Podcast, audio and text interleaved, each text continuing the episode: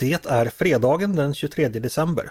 Jag heter Andreas Eriksson och du lyssnar på Ledarredaktionen, en podd från Svenska Dagbladet.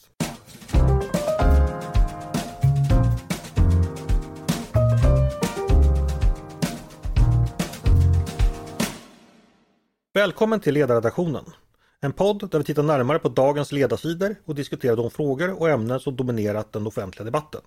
Varje vecka bjuder vi in experter och intressanta gäster för att ge olika perspektiv på de aktuella händelserna och för att belysa olika aspekter av den samhälleliga debatten. Vi hoppas att du vill följa med oss på en resa genom de viktigaste frågorna och händelserna i vår tid. Nej, det där med att låta en AI skriva inledningen till podden var nog ingen bra idé. Jag tror ni får fortsätta nöja er med att få höra mina tankar och min röst istället. För jag tyckte inte den här början var särskilt bra. Eller vad säger du, Tove? Det var lite mekaniskt. Ja, visst var det. Ni ska få höra, jag ska nog fortsätta att skriva mina egna manus. Hörrni, det är dagen före dagen. Skinkan står i ugnen med grilleringen bubblande under grillaggregatet. Sillen är inlagd och burkarna står staplade i kylen. Vörtbrödet bakat och står och svalnar på diskbänken och julsnapsen är lagd på is ifall man är lagd åt det hållet. Svärföräldrarna är inkvarterade i gillestugan, paketen inslagna, granen är klädd. Kort sagt, allt är färdigt, klappat och klart för julfirande. Så varför inte luta er tillbaka, ta en bit konfekt och en glas mumma eller glögg och njut av årets sista avsnitt av Ledarredaktionen. Med mig för att fullständiggöra julstämningen denna uppesittarpodd har jag självaste tomtemor och två nissar hämtade direkt från ledarverkstan. De heter Tove Lifvendahl, Peter Wennblad och Mattias Svensson. Hej på er! Hej! Ho ho! Ho ho! Jag tänkte det här Mattias, AI-inledningen, föll den dig på läppen? Nej, det var inte de vanliga... överraskningarna och irrfärderna i obskyra referenser. Nej, men det känns ju ändå ganska bra att maskinerna inte är riktigt redo att ta över allt, tänker jag. För att, ja, ni som lyssnar nu vet ni, den dag som Schibsted ska spara pengar och sparkar alla oss som jobbar med göra tidningen, då kommer maskinerna erbjuda det här och det är inte riktigt samma sak, eller? Vad tänker du, Peter? Nej, men visst var det så, det här kan ju Tove svara på, visst var det så att det fanns en ledarbot ett tag? Ja, men det var det. Det var vår tidigare kollega och nu högermarginalist Per Gudmesson som lät utveckla en ledarbot. Och den blev ju, ja, den blev lite enkelspårig kan man säga. Så fort den stötte på en fråga som den inte kände till, och det fanns väl egentligen bara en fråga den kände till och det var att skatten skulle sänkas. Då sa den just det, att det här känner jag inte igen, du vill inte prata om sänkta skatter. Ja, sagt, det kanske är tid kvar innan vi kan låta oss ersätta det som maskiner. Det lät som en riktigt gammal moderat, den där botten. Hörrni allihopa, välkomna hit som sagt. Tove, har du hunnit med julstöka klart så här på dagen före dagen? Ja, det tråkiga är ju att jag sedan en vecka tillbaka har covid. Och det har ju gjort att både produktionsförmågan och en massa andra saker har fått stryka på foten. Så att jag är glad om jag sitter upp imorgon och kan delta något sån här i festligheterna. Ja, det hoppas vi verkligen. Peter, hur traditionsbunden är du? Är du en sån som vill ha det likadant varje år? Eller tycker du det är trevligt att det händer nya saker och man inför nya traditioner? Jag gillar nya traditioner. Jag har haft ganska olika karaktär på julfiranden de senaste åren. Mattias, har julfriden hunnit infinna sig på ditt håll? Nej, det vore synd att säga, men vi hoppas komma iväg framåt kvällningen. Är det inte så att du har en fin jultradition som består av att du på julafton någon gång ger dig ut och springer, va? En riktig långpanna. Ja, det gör ju ont att påminnas om det för jag hade sett fram emot det men jag fick en trasig vad i förtida julklapp här så det blir ingenting av den traditionen. Ja. Det visste jag ju, och här var jag okänslig nog för att föra ämnet på tal. Jag är ledsen för det. Det är svårt att inte tampa en medelålders man på tårna med. Hörrni, vi ska dra igång och prata om veckans nyheter och ämnen såklart. Vi kommer väl inte hinna med allt, men ett urval. För trots att julen står alldeles för dörren så vilar inte nyhetsflödet eller politiken. Det är som vanligt full fart. Jag tänkte att vi skulle börja med en sak som har fått Twitter att vibrera de senaste dygnen. Det är nämligen så att TT, tidningens telegrambyrås mångåriga politikreporter Ove Nilsson, har slutat efter en händelse då han har twittrat en tweet som löd så här. Nu ska jag citera honom. Jag har aldrig under 35 år tagit ställning för någon regering eller parti. Men när en regering med ett stödparti vars egen vitbok visar att flera partiers grundare var nazister drar in stödet för SKMA som bekämpar antisemitismen och undervisar om förintelsen, där går gränsen. Och SKMA betyder då Svenska kommittén mot antisemitism. Och bakgrunden var då att regeringen i sin budget tidigare i år inte förlängde ett stöd till SKMA som har använts för så kallade hågkomstresor. Och detta ska sedan då enligt uppgifter i en artikel i Expressen där man intervjuar Nilsson har lett till att TT ville omplacera honom till redigerare. Och så här säger Nilsson i Expressen. Det var ett övertramp att skriva den tweeten och jag är helt överens med TT att de måste reagera. Däremot är vi inte överens hur de ska reagera och det är den konflikten som inte gick att lösa. Och det här har massa folk haft åsikter om, framförallt sedan det framkommit att regeringskansliet har haft kontakt med TT om just den här tweeten. Jag tänkte att vi skulle försöka hjälpa varandra att reda ut det här. Jag undrar om inte du ska börja, Peter. Vad får du ut av den här historien? Vad är det som har hänt, menar du? Ja, jag utgår från att vad som har hänt är det som har stått i tidningen och framförallt. Jag försökte återge det nu så neutralt som möjligt.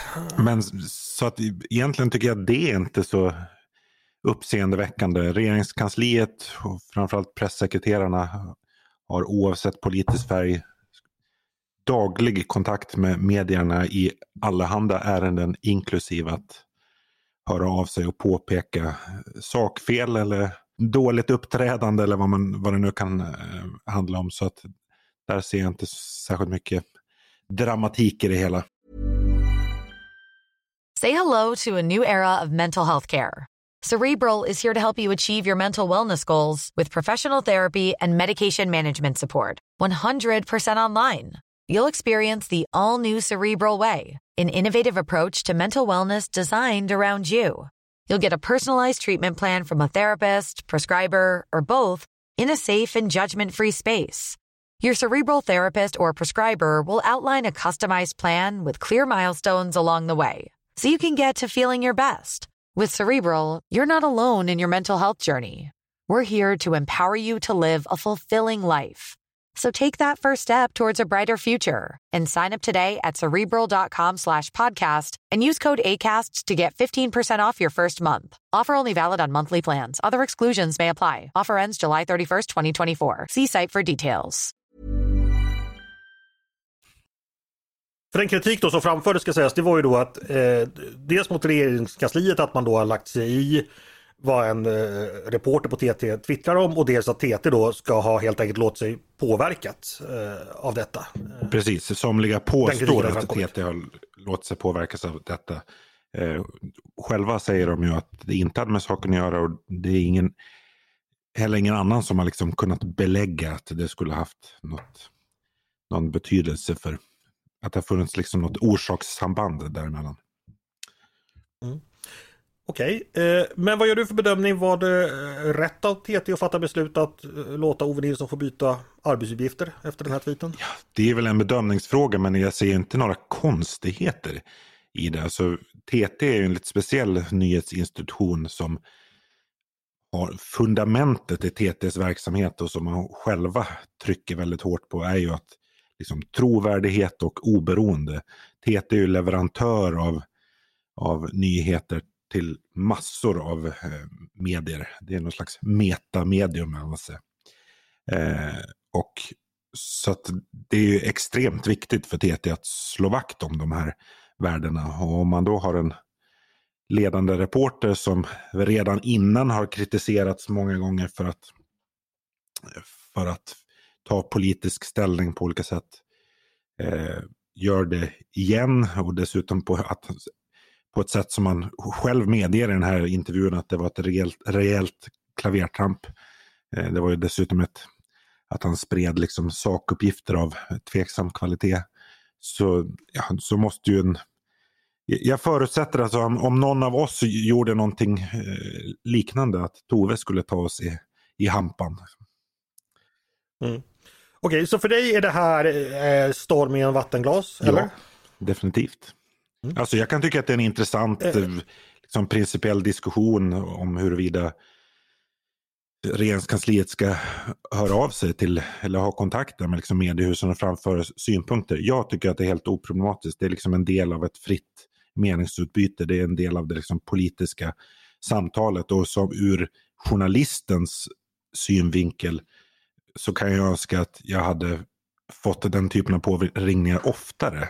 Alltså det är värdefullt med feedback. Det är bra att få veta när man har gjort någonting fel eller missförstått något. Mm. Bra, då fick vi din syn där. Mattias, vill du anmäla avvikande hållning eller håller du med om det som sagt? Nej, jag har nog en annan uppfattning om... Ja, alltså, jag har betydligt större förståelse för att folk twittrar och tycker saker. Jag tycker inte att det är jättemärkvärdigt. Sen i sak ska det ju sägas både att det var ju en händelse som såg ut som en tanke när den kom, att när det upptäcktes att det var lätt att som Ove gjorde där, lägga ihop ett och fundera över, fanns det ett motiv till att den här specifika besparingen på de här minnesresorna. Nu talar ju i stort sett allting för att det var ett missförstånd som ju redan då har åtgärdats i sak, vilket jag tycker är mycket värdefullt, för jag tror de här resorna är viktiga och de används på ett sätt som är bildande för de elever som väljs ut och får åka. Men när du säger 1+1 så är då logiken att SD helt enkelt hade haft ett finger med i spelet för att man inte tycker om Svenska kommittén mot antisemitism. Ja, och jag förstår att man gör den matematiken, men det visar ju, i den mån det visar en svaghet så är det ju just hur trigger happy och nervösa många har varit kring allt som SD kan misstänkas ha gjort och styrt och som råkar liksom bekräfta alla ens fördomar på en gång, fast 10-falt starkare.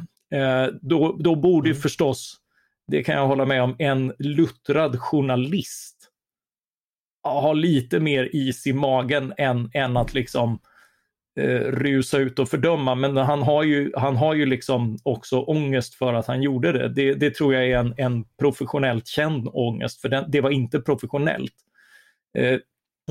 Ska sägas, bara reda ut sakförhållanden kring de här stödet. Det var ju så att SKMA fick det här stödet 2018. Det skulle då betalas ut på 3 år för att kunna göra sådana här hågkomstresor. Sen förlängdes det ytterligare för vi fick en pandemi då man inte kunde resa alls. Och så gick då stödet ut helt då 2022, och det har nu då, ja, nu har det tillkommit en annan satsning helt enkelt där man fortsätter att finansiera det här, men själva det paketet var över. Ja, förlåt, jag bröt Mattias, ja, du skulle fortsätta. Sen tycker jag alltid det är, jag ska undvika kraftuttryck, men jag tycker det är dåligt när man vänder sig inte till den man har någonting otalt med, utan till dennes arbetsgivare och ringer och skvallrar.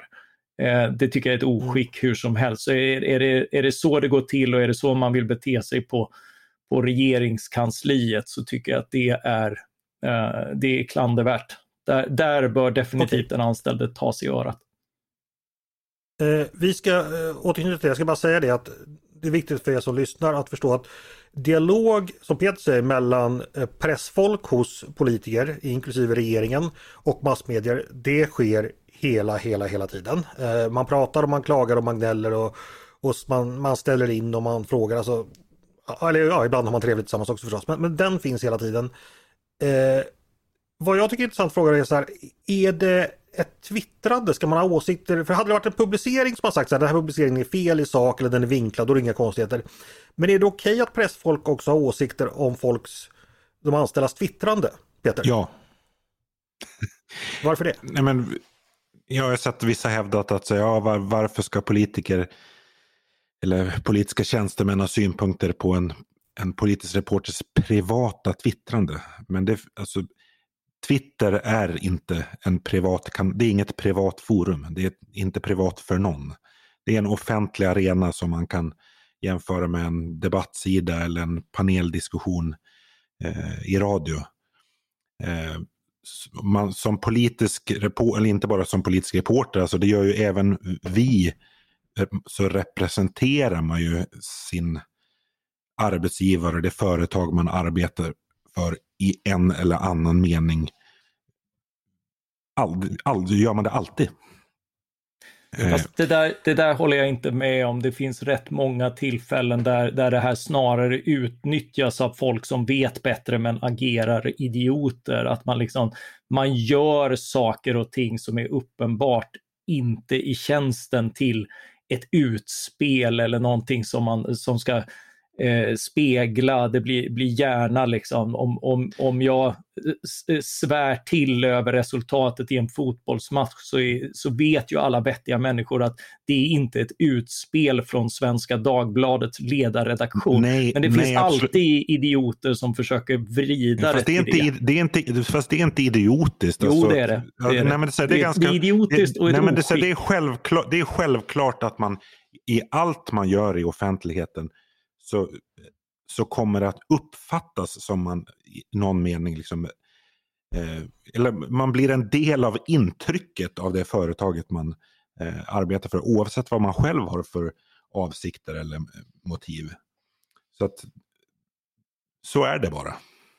Nej, det beror på hur man väljer att tolka saker. Men i det här fallet, om vi tar Ove, så skrev ju han själv: jag brukar inte ta ställning. Det vill säga, jag brukar inte ta ställning. Vilket det var ju bullshit. Jag har haft ingående politiska diskussioner med Ove, eller rättare sagt fått ovett av Ove för mina politiska åsikter. Så det är ju inte så att han på något sätt varit någon slags neutral persona i sitt Twitterkonto. Det är ju helt enkelt lögn rakt upp och ner från början till slut. Jag har inte ringt hans arbetsgivare över det, för det var rätt uppenbart att det var hans personliga åsikter. Jag tänker så här, jag ska släppa in Tove, att någon har hört av sig till dig angående någon av ledarsidans anställda vad vi har twittrat. Det har väl aldrig hänt, va? Aldrig vad jag kan minnas. Men det händer ju förstås jätteofta, och det har man ju sett så många gånger du har pingats in i diskussioner att vad tycker egentligen Svenska Dagbladets ledarsida om det här ordvalet från Idvar Arpi eller den här liknelsen från Per Gudmesson eller så vidare. Så gör man ganska ofta. Eller Peter Wennblads journalist i rugby twittrande. Ja. Precis. Vad tycker du om det? Nej, men så här, dels jag håller med båda föregående, det brukar ju vara min roll här. Men dels är det ju ett oskick att man inte går direkt den personen det berör. För det är vuxna människor och det kan man göra. Då kan man, när någon säger, det vore väldigt intressant att veta vad Tove Lifvendahl tycker om det här på Twitter, så är det ju inte för att det finns en ärlig nyfikenhet. Då kan man ju faktiskt skicka ett mejl. Utan det är ju för att man vill dra ut någon på torget. Och det är en annan intention. Men sen håller jag också med Peter om att det är ett publikt forum och alla vi som är där ute går ju dit för att synas och se. Och man postar inte någonting på Twitter om man inte vill att andra ska ta del av det. Man gör sina tankar, känslor offentliga. Och är det då så att man har en känd arbetsgivare så det är ofrånkomligt att detta kan både spilla över positivt och negativt beroende på karaktären och beroende på hur folk uppfattar det. Det är inget konstigt, så är det bara. Men det finns ju två frågor här. Det ena är ju det här med regeringskansliet och kontakter där. Och det är väl klart att just den här ständiga informationsutbytet eller också utbytet av åsikter och sakupplysning och sånt, det är okej. Cancel är inte okej.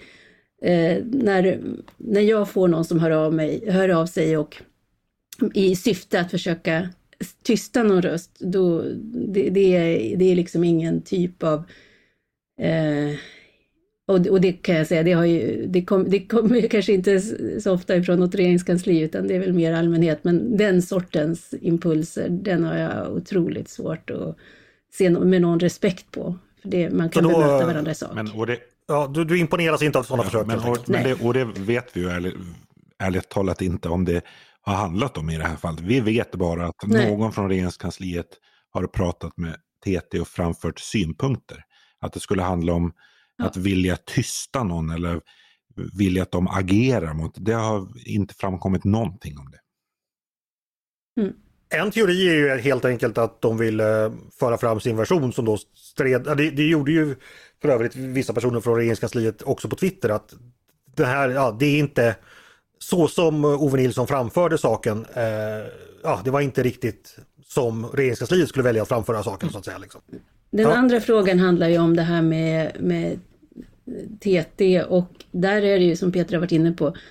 De har inte råd att ifrågasättas när det gäller sin politiska neutralitet. De har en grundläggande affärsidé som står och faller med att de har en hög trovärdighet, att de kan hålla sig politiskt neutrala. Och där är det problematiskt med sociala medier, därför att det frestar personer som verkar med i sådana uppgifter att ändå kommunicera utifrån den logik som driver den plattformen. Och det är känslor, det är att gå i flock, att vädja till gruppen och att man går inte till Twitter för att framlägga fakta, utan man går dit för att man ska känna någonting, och känslor ligger ju nära åsikter, så att det är inte den första och det kommer inte vara den sista personen som lockas att ur sin professionella roll, och det är beklagligt, men jag förstår att TT behöver de står och faller med sin trovärdighet. De har inte råd att äventyra den, helt enkelt. Mm. Och du menar alltså att Ove Nilsson genom sitt twittrande har äventyrat den trovärdigheten? Alltså, det är ju som Mattias berättade, det är ju inte så att det här det är inte första gången som den här personen ger uttryck för någonting som kan liknas vid politiska åsikter. Och jag gissar att det är liksom, den förförståelsen bör man kanske ha också. Det är nog snarare, det är nog den förståelsen snarare än att det har bytts regering som behövs för att förstå det här. Kan man inte argumentera tvärtom, att det är bra att journalister twittrar, visar vilka de är, alltså att det är av transparensskäl, så kan man lära känna dem och veta, de tycker så, men jag kan fortfarande ha det största förtroendet för vad Ove Nilsson rapporterar. Jag har själv aldrig haft något liksom problem med att köpa allting han säger liksom när han rapporterar. Han är ju en professionell journalist, och journalister är också människor. Kan det inte finnas någon poäng i det? Jo, men då tror jag man ska vara helt... Då får man presentera nyhetsförmedlingen under en annan flagg. Ibland brukar man ju jämföra med USA, och så kan vi ta Fox News. det är så här... Där vet man att det finns en väldigt stark bias från början. På ett sätt så kanske man inte gör sig några illusioner, men det är väldigt transparent. Jaha, de har den här politiska inriktningen, men de kan ändå göra bra journalistik. Men det blir bekymmer om man i alla lägen vill kunna hävda sitt oberoende, sin neutralitet när det passar en. Men att... När man och ändå så här, tulla på den trovärdigheten i andra sammanhang. Jag tycker inte att det hänger ihop. Okej. Nej, alltså jag tycker ju att en del av kritiken mot den här TT-reporten emellanåt har varit ganska tröttsam. Alltså att, för det är ju aldrig någon som har kunnat göra gällande att det här, alltså hans eventuella åsikter har slagit igenom i hans journalistiska hantverk. Nej, men det var det jag menade, att det är väl ingen som ifrågasätter hans professionalitet. Nej, men så att det liksom, man kan ifrågasätta hans precis. Men jag förstår ju om det här blir ett problem för det företag han arbetar för, när det företaget ser ut som det gör och har den affärsidé som det har. Mm. Sen tänker jag också att det här ska sättas i sammanhanget med att vi lever nu i tiden när, vad man säger, mainstream media som det sägs ifrågasätts och där det hela tiden diskuteras om det finns agendor eller inte. Och då är det bättre att man är öppen med det, men då måste det måste hänga ihop hela vägen. Det vill säga att den enskilda medarbetaren måste ha ett okej från sitt medieföretag på att det är att i min rapportering så är jag neutral, men vid sidan av det så sitter jag också i offentligheten och delger mina åsikter. Och det verkar TT i det här fallet inte vara okej med. Mm. Mattias, skulle du säga något? Själva reaktionen verkar ju utifrån det vi har fått och kan bedöma väldigt överilad. Alltså TTs reaktion? Ja. Mm. Alltså det är möjligt. Visst liksom det har funnits en persona på kontot så har han liksom debatterat förut och sådär liksom, men jag har ju svårt att se att det skulle vara av den art att det är så graverande att man inte kan fullgöra sin tjänst, och just i tjänsten så har inte jag heller märkt liksom några spår av oprofessionalism på det sättet. Nej, men jag tror att det kan finnas poäng i att ibland vill ju massmedierna framställa sig som att det är ett hantverk som är närmast likt medicinen, att det är liksom ett vetenskapligt hantverk där totalt neutralt och objektivt. Jag tror inte det är så lyckat heller, för att jag tror snarare att det är bra att man förklarar att det är människor som du och jag som står bakom. Det är som alla andra komplexa kunskapsjobb som ägnas åt liksom samhällsvetenskaplig sektor. Det finns bias, det finns olika felkällor, det finns slarv, det finns trötthet, det finns att man ska vara öppen med det. Så jag har ju alltid menat liksom att det här självförhärligandet inom journalistiken, att vi står minsann överallt sådär, att det snarast har varit kontraproduktivt och skadligt för att man öppnar sig så lätt för kritik. Särskilt när ribban nu blir så hög att det räcker med en tweet för att bli av med jobbet. Jag menar, jag vet inte om... Han blev ju faktiskt inte... Ja, han blev väl av med sina arbetsuppgifter möjligen, men han blev inte av med jobbet. Han har ju inte fått sparken. Han har sagt upp sig eftersom han inte vill bli omplacerad. Ja, precis, i princip. Nej, inte i princip. Jo, men faktiskt Peter, om du jobbat med en sak, utfört det uppdraget väl och sen kommer en sån här sak att men låt mig att bli omplacerad från ett uppdrag du har skött väl i ett antal år på grund av en sån här sak är ju också ett extremt dramatiskt och väldigt skitnödigt beslut. Det händer varje dag på svenska företag. Vi får se här när jag erbjuder Mattias att övergå till tekniska supporten på Svenska Dagbladet. Men det är ju ett uppdrag i företagets intresse, så det förstår jag. Tove, vi kommer alla tre fortsätta twittra, tror jag, ganska frimodigt. Jag kommer fortsätta vara transparent på mina följare på Twitter och berätta hur jag tänker och gör, inte minst när jag gör den här podden, för jag tror det finns en poäng med det. Jag skulle passa på också att lyfta en annan förnämlig twittrare bland journalister, och det är en person som tyvärr inte finns kvar på Twitter, men det är Niklas Orenius på Dagens Nyheter som i många år twittrade mycket, mycket pedagogiskt, väldigt öppet, var tydlig med vad han tyckte och tänkte och hur han resonerade och hade ett enormt tålamod för att förklara liksom hur journalistik blir till. Det är väldigt synd att han inte gör det fortfarande, men jag tror han gjorde väldigt stor nytta under många år just för att förklara att journalistik är ett hantverk och... det är bra att det finns en transparens kring det. A lot can happen in the next 3 years. Like a chatbot may be your new best friend. But what won't change? Needing health insurance. United Healthcare Tri-Term Medical Plans are available for these changing times. Underwritten by Golden Rule Insurance Company, they offer budget-friendly, flexible coverage for people who are in between jobs or missed open enrollment. The plans last nearly 3 years in some states, with access to a nationwide network of doctors and hospitals. So for whatever tomorrow brings, United Healthcare Tri-Term Medical Plans may be for you. Learn more at uh1.com.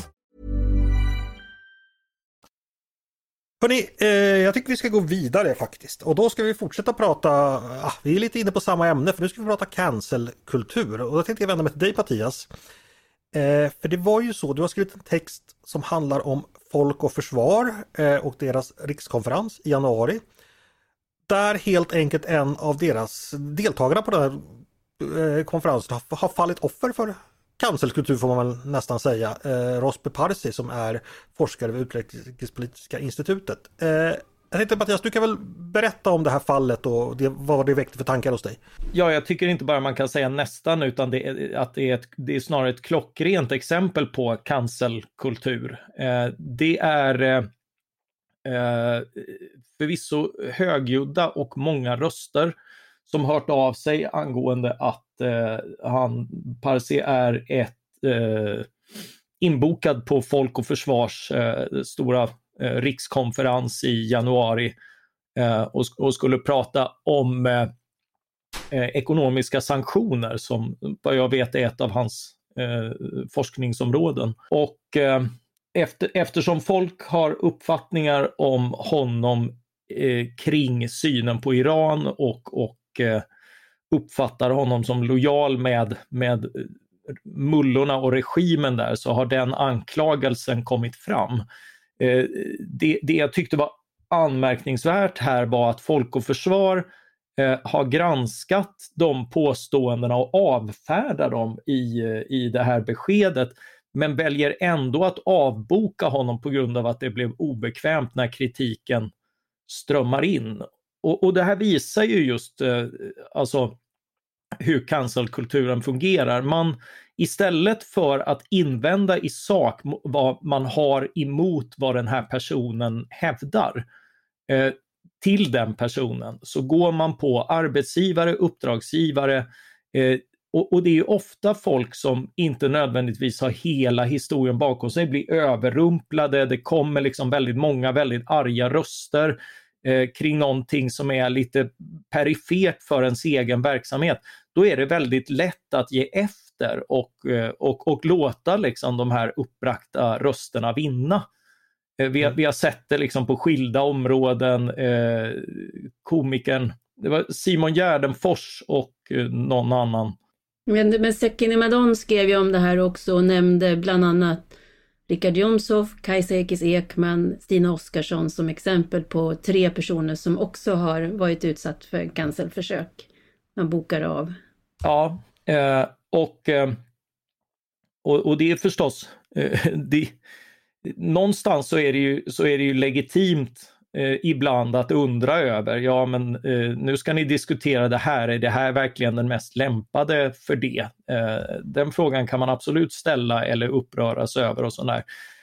Men det här handlar ju ofta om att hämnas på personer. I det här fallet med komikerna vars namn faller bort så var det ju liksom en turné 3 år senare med helt andra skämt och ämnen som man då skulle avbokas från. Då är det ju liksom en ren hämndlystenhet mot personen. Och problemet är ju att det är ganska effektivt, just för att de här uppdragsgivarna har ju ofta ingen aning om vad det rör egentligen, och det kostar väldigt mycket att lägga tid och resurser på att administrera det, men väldigt lite att ge efter. Så har Folk och Försvar gjort fel i det här fallet? Ja, det har de definitivt. Måste vi cancellera dem nu? Ja, det får du väl fråga Tove om. Det är ju hon som ska dit, eventuellt. Nej, men ja, Tove, vad tänker du om det Mattias har berättat? Nej, men jag tycker att Mattias har helt rätt. Det är otroligt beklagligt hanterat från början till slut. Och det är ju en så här... Det som nu blir intrycket blir ju en väldigt ängslig och skör organisation. Och sammanhanget är ju att man ska på något sätt samlas kring det svenska publika samhällets resiliens och visa då prov på motsatsen. Så att det här tycker jag är otroligt illa hanterat, och det blir ju precis som där som Mattias säger, att även om man då säger att nej, men vi tar inte ställning i sakfrågan, så säger man samtidigt då att man har inte presenterats med några konkreta bevis, man har uppenbarligen ändå diskuterat sakfrågan. Men genom att ställa in hans medverkan så ger man ju kritikerna rätt, och det är ganska graverande kritik som har lyfts mot honom. Så det här blir ju indirekt ett erkännande av att kritikerna har rätt Även om man säger att man inte tar ställning i den frågan. Och då återstår bara det här att det blir jobbigt och att det blir högljudda protester, att det blir obekvämt för andra. Det är den sortens argument man lutar sig på, och det känns stadigt som ett duschdraperi. Mm. Och vad man också från Folk och Försvars sida säger, det är ju två saker. Dels är det ju att man är mottaglig för den här typen av protester. Att så fort tillräckligt många protesterar så kommer man ändra i sitt program, och det gäller ju framtiden, och att det lönar sig att i framtiden. Så nu kommer ju andra börja vässa sina knivar då när man tittar igenom listan. Att man vet ju, får man en tillräckligt stor skara som hotar att hoppa av, då kommer man ge med sig, och det kanske inte är den bästa signalen att sända. Peter, har du några reflektioner? Ja, men jag tycker det är värt att nämna vad som utlöste det här. Och det var ju att Moderaternas och Liberalernas ungdomsförbund villkorade sin egen medverkan med att den här personen plockades bort från programmet. Det tycker jag är otroligt sorgligt, att ungdomsförbunden för just de här två partierna går ut och gör en sån sak. I MUFs fall är det dessutom en liksom nyvald ordförande som väljer att ta det här som sin första strid. Det är inget gott betyg. Kan det här vara ett fall för vår utbildningsminister Mats Persson, som ska låta undersöka cancelkulturen i Sverige? Ja, det blir ju lite motsägelsefullt. Alltså när hans eget ungdomsförbund, nu är inte Mats Persson partiledare, men ungdomsförbundet för det parti han själv är med i liksom gör en så tydligt cancelleringsförsök. Liksom. Och då blir det ju även svårt för regeringens företrädare att komma till den här konferensen. Nej, men jag noterar någon form av, jag vet inte om det är att folk är lite slöa i jul eller om det är bristande konsekvens, men alla de här väldigt upprörda rösterna som nu tänker då apropå vår förra diskussion att oj, sitter regeringen här och försöker synpunkter på pressen så här. Ja, här är det ju då regeringens ungdomsförbund som lyckas stänga ut en forskare från en konferens i en stor medlemsorganisation. Så det är ju inte, om man nu är lite orolig inför vad den nya makten innebär, så borde man kanske också reagera här och säga att det här är inte ett beteende som är klädsamt. Mm. Jag tycker att ni som lyssnar och upprörs över detta, ni kan gå in på Folk och Försvars hemsida, och där kan ni se vilka Folk och Försvars medlemmar är. Och de står ju då som medlemmar alltså bakom den här cancelleringen. Så kan ni själva, ifall ni vill, cancellera Folk och Försvar och alla dess medlemsorganisationer. Samt ska ni titta på deltagarlistan på rikskonferensen som kommer ske i januari. Alla de accepterar ju att medverka på ett evenemang där cancellering förekommer, så kan man, ja, då vet man ju, lär man ju sig någonting om dem också.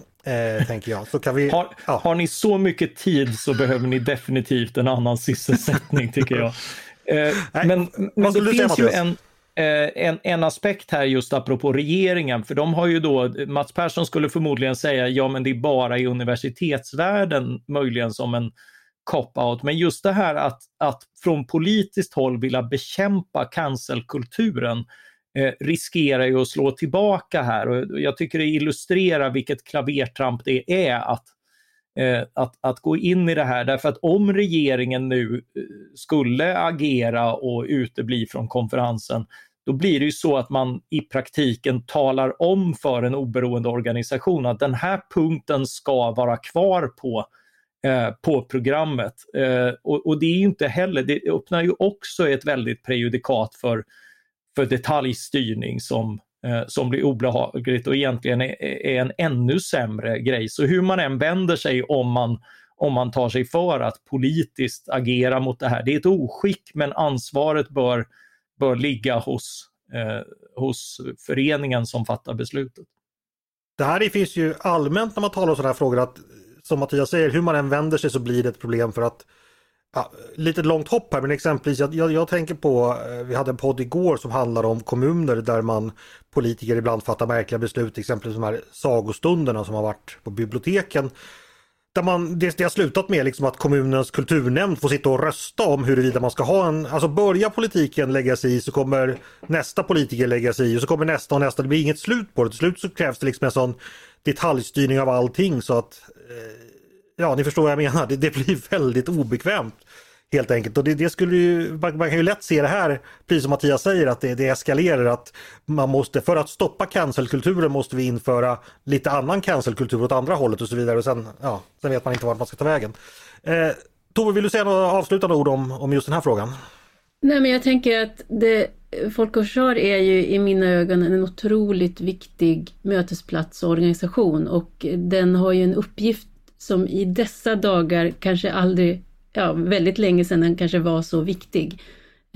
Och det är många som kan få både kunskap och fördjupad förståelse i de här frågorna som påverkar oss så mycket. Så det är frustrerande att man har hanterat det här så illa i en tid där man bara borde på något sätt blomstra, givet också hur omgivningen ser ut. Så att, och det är också en organisation som har haft som idé att här liksom kan mötas personer från alla delar i samhället, och det är liksom både det offentliga Sverige, det är akademin, det är näringslivet, alla som krävs för att Sverige ska ha ett robust totalförsvar. Och så att jag kan inte nog beklaga just den här signalen, att det är så lätt, tycktes så lätt att få organisationens styrelse i balans. Och att de här personerna som då drivit för ungdomsförbund, jag har ju varit ungdomsförbundare själv, det är klart att det där är väldigt mycket känslor och också, tror jag, vetskap om hur man driver, hur man driver igenom sin vilja och sådär, och den här känslomässiga utpressningen som de ägnar sig åt. Där borde organisationen varit vuxen nog att säga, vet ni, här har vi en vuxen arena för samtal. Det innebär att när vi pratar om de här frågorna att alla kommer inte vara överens. Vi kommer ibland ha väldigt skilda agendor och åsikter, men vi menar att det är väldigt viktigt att man kan träffas. Och är det väldigt svårt för er, då får ni väl avstå eller gå ut under den stunden. Eller avstå från att komma hit, men vi kommer inte att göra om programmet för att det är jobbigt för er. Mm. Okej, tack för det. Vi ska gå vidare, för vi har fler ämnen att ta upp. Och jag tror det faktiskt har blivit dags för lite julnötter. Och med det tänkte jag tankenötter faktiskt. För då har jag faktiskt bett mina paneldeltagare förbereda varsin julnöt. Och det är då att försöka tänka till lite och fundera ut en fråga som ni likt en nöt tycker behöver knäckas ganska snart, en tankenöt, och vem som behöver knäcka den. Någonting som ni upplever är ett problem eller en utmaning eller någonting som helt enkelt måste fixas, och här måste man tänka till, och ni ska få dela ut en sån tankenöt var. Och då tänkte jag att Peter, skulle du vilja börja? Kan jag göra. Jag har faktiskt inte bestämt riktigt vem jag ska dela ut det till, men det får bli regeringen eller något i bred bemärkelse. Men nöten är följande, och det är hur den gröna industrialiseringen i norr ska gå till utan att elpriserna stiger kraftigt i Norrland eller i norra Sverige, om man får befolkningen i norra Sverige att emot sig i det här projektet. Det var ju så sent som häromdagen som Svenska kraftnät kom med någon slags prognos för framtidens elpriser, och där ser man ju att redan 2027 så bedömer de att elpriserna kommer vara dubbelt så höga i norra Sverige som de är idag. Det var en nöt att tänka på. Jag antar att många redan har tagit fram knäpparen och försöker. Vet du hur du går med det försöken? Finns det någon som har någon lösning här? Nej, alltså jag har inte sett någon som har försökt att knäcka den nöten. Det är därför jag lägger fram den på bordet. Mm. Det är en stenhård nöt. Den får den regeringen helt enkelt plocka upp. Tove, har du någon nöt du skulle vilja dela ut där du vill att någon ska knäcka? Jo, men jag har faktiskt en nöt, men jag har tagit hjälp. Jag var in på Läkartidningen och tittade och hittade en krönika av Jonathan Saltzer, som är docent och överläkare i neurologi vid Norrlands universitetssjukhus. Och han formulerade ett desperat brev till tomten. Han ville tomten skulle, dels så frågade han om tomten kommer att komma även till de som inte varit så snälla år, och sen beskrev han interiören, vad de har mot sin vilja egentligen tvingats göra i vården i år. Men sen så ställde han har 4 önskningar, och den här första önskningen tycker jag, det blir min nöt, och han skriver så här till tomten då. Kan du ordna så att vi lyckas föra en nationell, sansad och konstruktiv debatt kring vad gränserna går för vad vården bör erbjuda? De extremt dyra behandlingarna som tidigare bara funnits diffust borta vid horisonten närmar sig nu med stormsteg, och bara ett par behandlingar med genläkemedel kommer att kunna välta hela läkemedelsbudgetar över ända. Det är liksom lite antingen eller som gäller. Vi kan inte både bekosta slutenvård och köpa dyra läkemedel för samma pengar. Så att här finns det ju, han pekar ju på någonting som väldigt många som är insatta i vården också flaggar upp för. Vi har enorma kostnader för vården som fortsätter öka i en takt som överstiger BNP-uppskrivningarna. Och vi står liksom inför genuina dilemman om hur vi ska organisera, ransonera och se till att den tillgängliga vården som kommer då öka, vilket är det goda nyheten, att vi kommer att ha mer läkemedel och bättre läkemedel och behandlingar tillhanda, men det här ska då också hitta sin finansiering och organisering. Så det tycker jag är en jättespännande och viktig nöt. Det är verkligen återigen en hård nöt att knäcka. Det låter nästan som någonting, det här känner inte jag till så mycket om, men jag tror vi ska ta upp det i podden efter jul faktiskt. Mm. Mattias då, har du någon nöt du skulle vilja skicka till någon? Jo, men och den är inte speciellt hemlig. Vi har försökt knäcka den ett tag nu och jag tycker inte att vi är särskilt närmare någon lyckad lösning, kanske för att den inte finns, men asyl- och flyktingpolitiken. Mm. Vad är det som behöver knäckas där?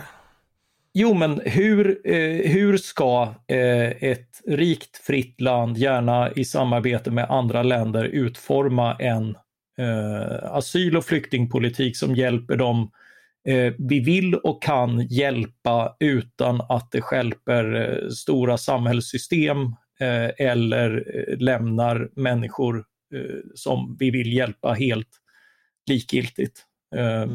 Det är en balansgång där vi har slagit från det ena till det andra. Det är en undantagslagstiftning som liksom ligger utanför ideologier och annat, extremt behovsprövat, men samtidigt omgärdat av extremt hyckleri, där vi liksom erbjuder belöningar till de som tar sig förbi hinder vi sätter upp just för att vi erbjuder belöningar. Det är ju ett enormt härke av motstridiga regler som inte på något sätt är optimalt som det är idag. Men vad gör man av det? Mm. Jag tänker ju att 2015 då, när man bytte politik, då antyddes det ju i alla fall att vi ska nog fundera ut ett bättre system så att vi så småningom ska kunna ha flyktingmottagning igen. Men politikerna har ju inte varit överdrivet intresserade, verkar det som, av att lösa den. Och det är ju det att många hävdar att det skulle vara enkelt, att det fanns andra enkla lösningar. Australien pekar en del på och sådär, men det är ju inte så. De har ju lagt ner mycket av det därför att det är extremt kostsamt att skeppa folk långt bort och leder inte sällan till övergrepp som man sen får säga vi var naiva inför det också. Mm. Så hur man än vänder sig lite grann, men det är ju ingen anledning att sluta titta på frågan. Tränenötter till berörda då, politiker och makthavare och kanske även till oss själva att fundera vidare på. Tove, vad händer på sidan över julen? Det kommer väl inte ut papperstidning varje dag, men vi fortsätter att skriva genom hela julen, inte sant? Ja, men det gör vi. I den här tomteverkstan tar vi inte så mycket ledigt.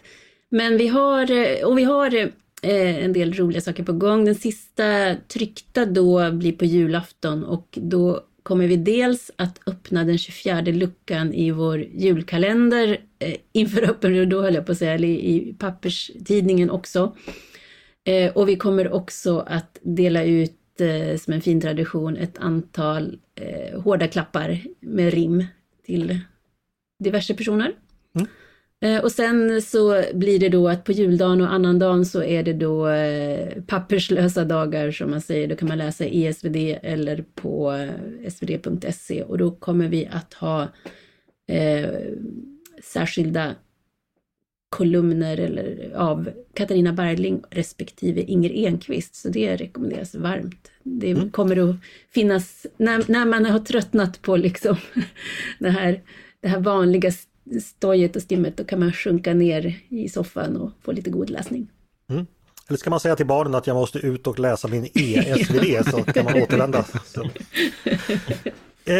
Bra att du nämnde klappar, för jag tänkte ju också att vi skulle ha lite julklappsutdelning här i podden, eftersom det trots allt är uppesittarpodd och dagen före dagen.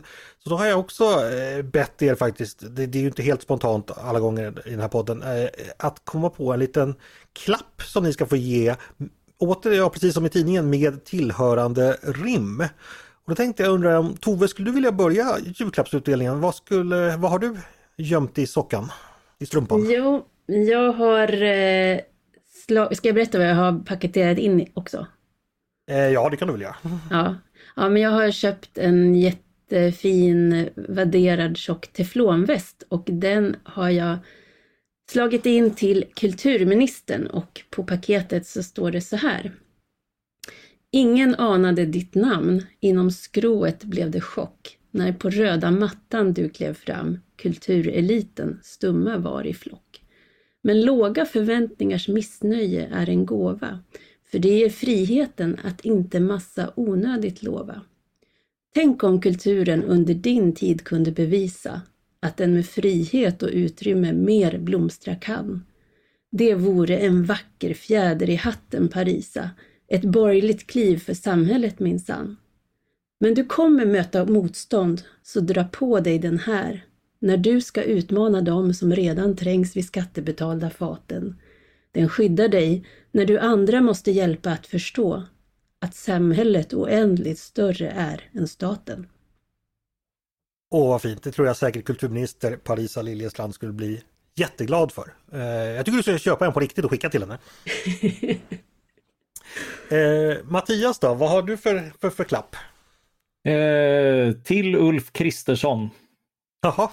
Vid julen 2018 du stolt annonsera att från er liberala verkstad det skulle komma mera. Vad har Moderaterna sen producerat där? Undrar en väljare som håller friheten kär. Om plikt och vandel och höjda skatter hörs regeringens chatter. Men mot friheten styrs ingen färd. Är den liberala M-verkstaden ens en arbetsmarknadsåtgärd? Snart ringer vi in ett år med nya toner, men först är tid att vårda familjära traditioner. Nya verktyg du får för att ofriheten ända. Det är dags att till verkstaden återvända. Mm. Så vad var det för verktyg han får då? Ja, det är metaforiska verktyg till den metaforiska liberala verkstaden. Ja, okay. Men han har ju just bett om nya verktyg för att bekämpa vår tids nya ofrihet, nämligen brottsligheten. Ja, okej. Okay. Men metaforiska verktyg... Det och han har ju fått fler verktyg än som nödvändigtvis är användbara. Jag hoppas bara han inte har sönder något på vägen. Så, men snickrande blir det.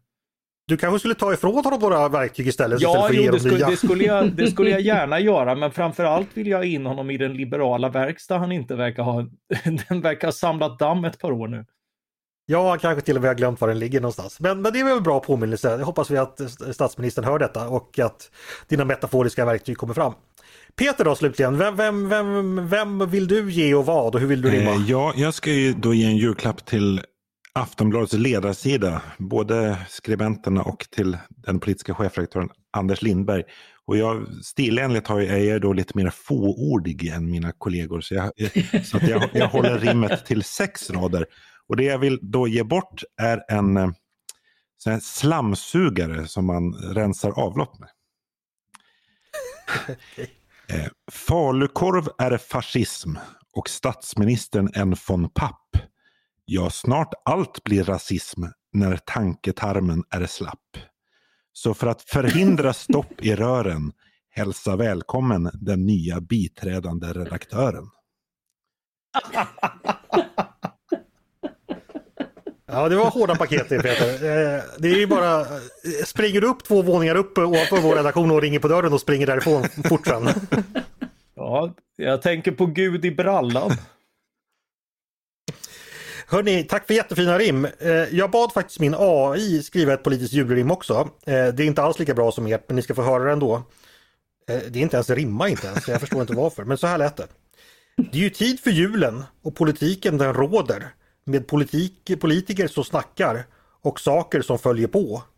Vänsterpartiet vill ha fred. Centerpartiet ett bra klimat. Moderaterna vill ha frihet, medan Socialdemokraterna vill ha rättvisa. Oavsett vad du tror på och vilka du röstar på, så hoppas vi att julen blir bra för alla, oavsett var du går. Det var ju fullkomligt obegripligt. Ja, jag har faktiskt också testat att få lite julklappsrim från den där AI:n, men det var ju helt värdelöst. Ja. Så att även då för framtida rimjobb så kan inte maskinerna hjälpa oss, utan vi behöver helt enkelt klara av det själva.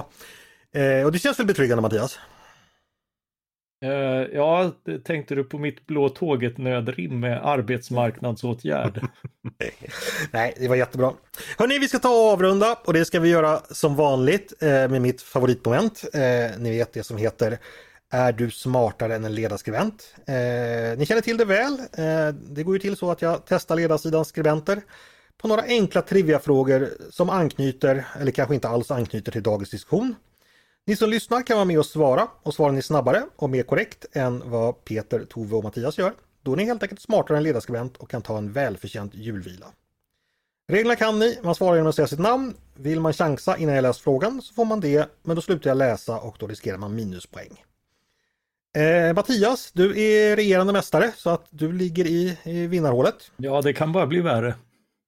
Hörrni, imorgon är det julafton så veckans frågor går förstås i julens tecken. Vi ska börja enkelt. Julen 1972 talade Olof Palme om historiska illdåd och menade att ett nytt namn fogas till raden av platser där våldet triumferat. Men vilken var den här platsen som Palme syftade på där illdådet skedde julen 1972? Peter. Ja, låt höra Peter. Saigon. Nej, va? Det var det inte. Var det inte? Var det inte, var det inte julbombningen av Saigon? Helvete.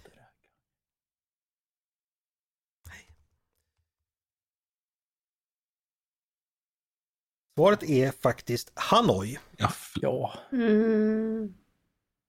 Så var det. Ja. Så var det. Vi fortsätter. I det gamla Rom firade man förstås inte jul. Möjligtvis börjar man med det mot slutet. Men man hade en annan stor fest som sammanföll med vintersolståndet. En fest som bland annat kunde präglas av att hierarkier upplöstes och herrarna betjänade slavarna. Vad kallades denna romerska högtid? Jag hoppas inte mina lärare från historiska institutioner lyssnar på det här för skämmas. Mattias? Svaret... Ja, Mattias, låt höra. Ja, men var det inte typ Joel eller något sånt där? Nej, det tror jag mer var som man hade i det gamla Norden, eller fornnordiska. Ja, då drack man jul. Nej, det hette Saturnalia och man firade då guden Saturnus helt enkelt. Hörrni, julafton 1871. Då kunde Verdis berömda opera som han skrivit med anledning av Suezkanalens invigning äntligen ha premiär i Kairo. Operan utspelas just i det forntida Egypten och heter vad då? Mattias? Ja? Är det Aida? Det är det! Snyggt, Mattias. Vad är det med dig? Alltså förra veckan var det Schubert och nu är det Aida. Fantastiskt. Ja, det var precis som då ren jävla bonröta. Hör ni det här då? Imorgon kommer som alltid på julafton det att samlas massa folk på Katarina Bangata 42 i Stockholm. Varför det? Mattias, låt höra. Det borde vara Nacka. Ja. Precis, man firar Nacka Skoglund. Han dog ju där blott 45 år gammal. Det är hans födelsedag. Han skulle bli 93 i år. 2 poäng till Mattias, 0 till övriga. Hörrni, imorgon kommer ju 3-4 miljoner svenskar återsätta sig framför tvn för att hedra en av våra äldsta jultraditioner. Att titta på Kalanka och hans vänner. Önskar god jul. Ni har sett den massor med gånger. Jag tänkte testa era kunskaper om just det programmet. Benjamin Syssa är ju programmets presentatör. I vilken film gjorde denna lilla insekt sin debut där han också första gången sjöng When You Wish Upon a Star? Nu kör jag en jättechansning här. Ja, låt höra. Det är Bernard och Bianca. Nej, det var det inte. Det var betydligt senare den filmen kom. Det var någon gång på 70-talet tror jag. Den här filmen är från 40-talet. Ingen vågar chansa. Tove, är du med fortfarande? Ja, jag är med. Filmen heter Pinocchio. Ja, så var det, va? Hörrni, i Tomtens verkstad är en av de mest älskade inslagen. Den har som bekant redigerats om genom åren. Senast 2012 när en sekvens som ansågs rasistisk togs bort av Disney. Scenen föreställde en svart docka som togs bort då, en stereotyp svart docka. Vilket ord använder man i USA om en sån rasistisk återgivning av... Mattias? Piccanini. Piccanini? Piccanini, ja. Ja, men det är helt rätt. Det får du rätt för. Starkt, Mattias, du är verkligen på gång idag. Han har en AI som hjälper honom. Ja, säkert. Hörrni, var nöjd med allt som livet ger, sjunger Baloo i Djungelboken. Vem skrev boken som är filmens förlaga? Tove. Tove var snabbast. Jag var först. Ja. Rudyard Kipling. Det gjorde han. 1 poäng till dig också. 1 poäng till Peter, 3 för Mattias. Hörrni, i slutet av filmen Plutos julgran dyker Musse och Plutos vänner upp utanför huset och sjunger en julsång, en sån här klassisk Christmas Carol. Men vad heter den klassiska julsången? Ni vet den här? Tove. Ja, Tove. This the season. Det kanske är ett alternativt namn, det vet jag inte, men det var inte det namnet jag tänkte på. Då måste jag nästan googla det här. Nu är spänningen olidlig. Det här är som var. Slamkryparen. Ja, du får rätt för det. Det är ett alternativt namn på Deck the Hall. Yes. Yes. Du är uppe på 2 poäng då. Och jag har faktiskt 0, jag har inte en. Fick du ingen poäng? Nej, okej. Okay. Då tar vi ytterligare en fråga. I Askungen ser vi ett gäng möss sy en klänning åt titelpersonen. Men vad heter de 2 mest framträdande mössen som sedan dyker upp i serietidningen Kalle Anka som boende på farmor Ankas gård? Jag vet ju en. Kan man få gissa på? Kan man bara få svara på ett? Ja, man kan få 1 poäng om man kan en. Tove, den runda heter Gass. Ja, det gör han. Det får du rätt för. Jack och Gass heter de. Ja. 3 poäng vardera. Då undrar jag så här att juldagen...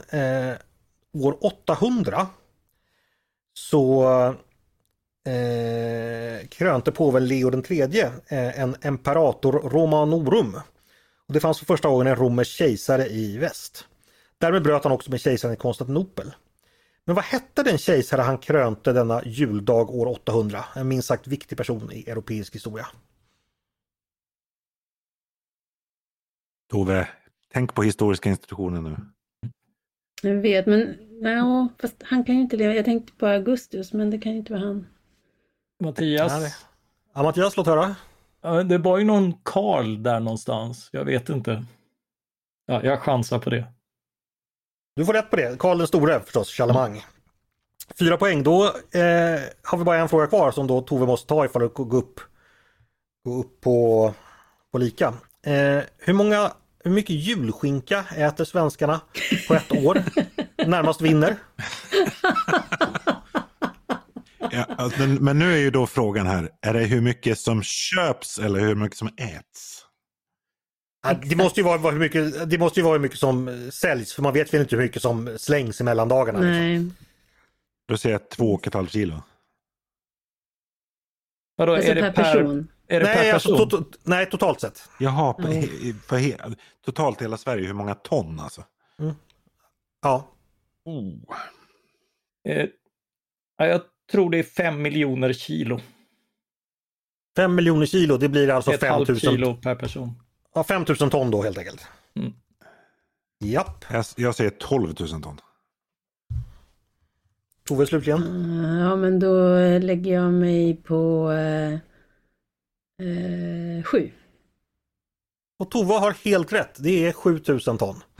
Så då går det upp precis lika med Mattias. Vill du straffa nu? Precis, nu blir det straffad. Nu måste jag snabbt som attan komma på en...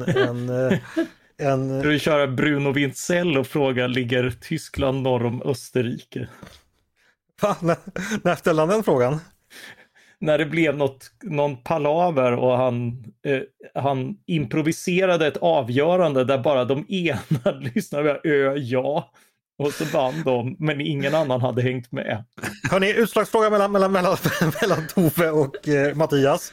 2020 slog Kalle Ankas julafton rekord. Blev det mest sedda tv-programmet någonsin i svensk historia.